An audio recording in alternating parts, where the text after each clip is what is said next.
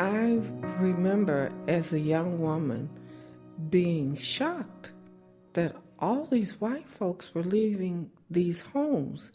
The homes to me were beautiful. They were in neighborhoods I couldn't go into freely. And they they left so quick. It it was just like, wow.